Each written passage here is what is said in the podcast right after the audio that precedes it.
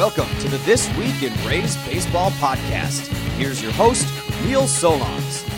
Well, thanks for joining us for our first podcast. I don't know that we've quite kind of rested from the regular season. There is no rest for the weary uh, when it comes to baseball. We're already well into the postseason, and uh, joining us on our first podcast is Mark Topkin of the Tampa Bay Times. Topper, I know you had no rest at all. You probably haven't even unpacked your bags from Texas. No, still uh, the work bag is definitely still uh, full, Neil. Absolutely. Give us your take because it was Tuesday of this week that uh, Kevin and Cash and Matt Silverman had their end of season press conference. What was your biggest takeaway uh, from the half hour session they did with the media? Well, I mean, I think it was clear that you know they realized that accountability for that bad season is, is widespread, and, and both of them took blame, you know, individually for for their aspects of the operation. I mean, uh, Matt for the front office, Kevin for the field staff, and and said you know they both need to improve, and their departments need to improve, and obviously the players need to improve as well. Um, you know, I think it was fairly obvious to, to you and I, the people that are with the team all the time you know, what their areas of need are. They have to improve the bullpen. They talked about that. You know, maybe not as much uh, of a focus. Uh, I mean, there'll be a focus, but maybe not as much of a likelihood of improving the catching situation significantly. They talked about that. Yeah, I do think they're going to go to look to add another bat uh, somewhere to fit in as well. But yeah, I, I think the accountability is what stuck with me. I mean, Kevin Cash said he has to do a better job, and, and Matt Silverman said they have to get better players. And, that's hard to do based on uh, you know the financial restraints. Um, you know, you're looking at a team that I, I, looked up the numbers. They gave up more than 70. I think it was 71 more runs this year than they did last year. Mean, it's hard to all of a sudden find that run prevention somewhere unless guys perform better. Yeah, and that's the big key. I think they were minus 41 for the season, and and you know if you look back in the years during that six-year period where they went to the playoffs four times, they were a very much a plus team and to be in the negative side of that. And that's a combination of several things. I mean, they scored more runs this year, but not nearly as many more as they would have thought. In fact, they were uh, joined the New York Mets as the only teams in baseball history to hit over 200 homers and score less than 700 runs. So, yeah, the reality of uh, adding the homers didn't necessarily correspond to adding more runs. They need to do better in other aspects. So, run prevention is two things, and obviously, it's a matter of scoring more runs and also allowing fewer runs. And the leaky defense and the first half starting pitching, I think, were two of the things that you would not have expected from a typical Rays team. And we're chatting with Mark Topkin of the Tampa Bay Times. And Topper, you know, that kind of was one of the takeaways I got from the two wild card games. Um, that, you know, you look at the teams that were eliminated, either A, the Mets, they couldn't score, or the Orioles, they could score, but the only way they could score was the home run. And really, the Mets this year, as you just mentioned, relied heavily on the home run in the postseason it may work in the regular season. You got to do more than just hit the home run ball. Yeah, and then the irony to that, Neil, is that both of those teams lost because of a home run hit against mm-hmm. them.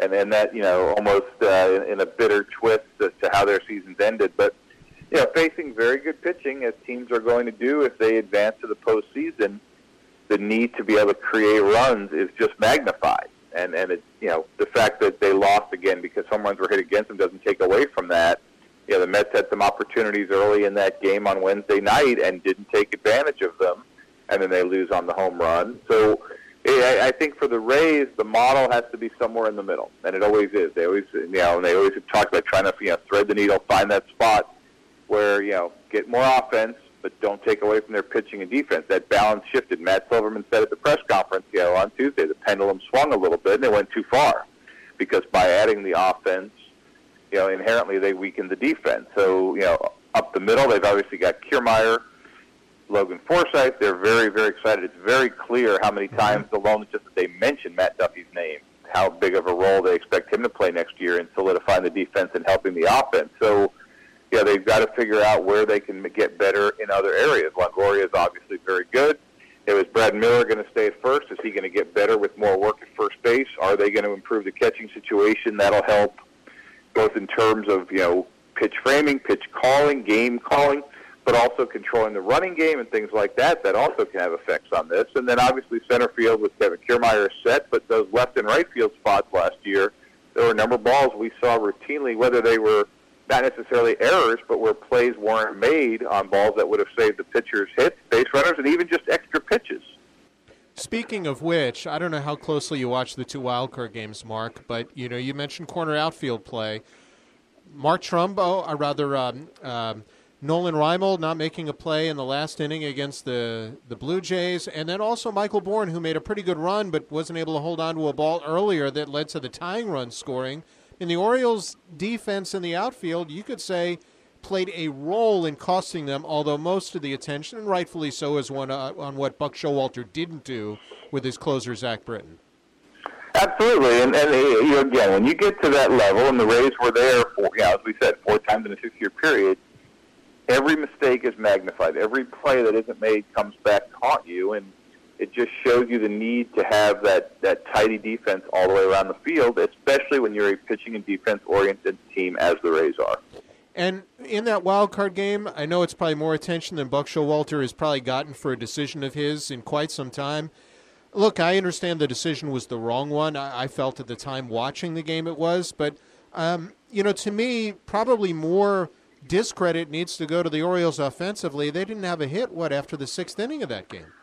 Yeah, it's it's been funny to hear how Buck Showalter, you know, has just been uh, vilified for this decision, and and you know several you know very astute, you know, writers and commentators that we all know and respect, calling it you know, maybe the stupidest decision they've ever seen in a postseason game, and and things like that from a very good manager. I mean, I, I agree with you. I thought it was the wrong decision, but I also understood what he was thinking in doing it, and and you know, you I think you're allowed to have both of those thoughts. You're allowed to disagree with it and also say that you understand why he made it and it did come back to haunt him, and, and the idea of waiting until they'd caught a lead. I mean, I one thing we'll never know, and, and obviously Showalter and Britton both said he was perfectly healthy, but was there a concern? He had pitched five outs on Sunday. Was there a concern of extending him, you know, on Tuesday night? Were they really thinking he was limited to one inning and they didn't want to have to bridge an inning with him? You know, did something not feel right when he was warming up? I mean, those things we'll never get an answer to. But assuming, as everyone said, he was perfectly healthy, it was purely a strategic decision – by Buck Showalter thinking he was going to catch a lead. And you're right, his offense had failed so many times to that point. Maybe that's where he was misguided. And I tend to believe with you that there probably is more to it that we'll never know in that regard in terms of health. Let's look forward at these playoff series. I think of the wild card teams that uh, advance. I think Toronto has a better chance against Texas, mostly because they didn't have to use Aaron Sanchez and Jay Happ in the wild card game, and that the Giants burned Madison Bumgarner and the opponent they're facing. Yeah, I think so. I would agree with you. I think that Texas Toronto series is going to be fascinating because of all the undertones. And, and you go back to last year with the bat flip by Jose Bautista. You go to this year with the the issue between Bautista and Odor. And I think there are just some hot feelings. Sam Dyson was in the middle of that last year, the reliever for the Rangers from Tampa. So there's a number of, of reasons to think that there's going to be some heated feelings. And then, plus, they're playing day games down there. The Texas fans are unhappy about the scheduling. So every it's going to be the all grumpy series, I think. but the the potential is very interesting there. You know, Giants Cubs is interesting in a different way. As you say, they burn Bumgarner. We could see Matt Moore in it playing a key role, the former Ray, and it's depending on you know how they split up the rest of their rotation, when he starts, where he starts. Obviously, the Cubs, you know, are very much of a team with a lot of ex-Rays flavor to it, and you know, Joe Maddon certainly, Davey Martinez, Ben Zobrist, they have the three most prominent ex-Rays involved with that team. So be curious to see how the, they unfold. I think at this point, you know, if I was going to pick, I would lean toward the Cubs, as you did as well. I, I think the Rangers will end up beating the Blue Jays just because I think the Rangers, the front end of their pitching with Darvish and Hamels is really, really good. But as you point out, Sanchez and Happ have been good as well. Yeah, and I think home field helps the Rangers there. Um, and and you know, I think that's a factor in this. And I also wonder about Roberto Osuna at the back end. I know they say it's not bad, but again, he had to leave a game early. That has to be something. Yeah, and that's obviously always a concern, and you you, you wonder, especially in a series like that where you know, you play two days, you get one day off, and you have to play three days, and, and you know, you could have a uh, sorry two days and day off, play two days. You know that idea of back to back is almost guaranteed for that back end closer if you're in the game. No doubt. Uh, for the other series, I know you uh, indicated in the uh, Tampa Bay Times, I'll go Boston over Cleveland as much as I'd like to see the Indians win.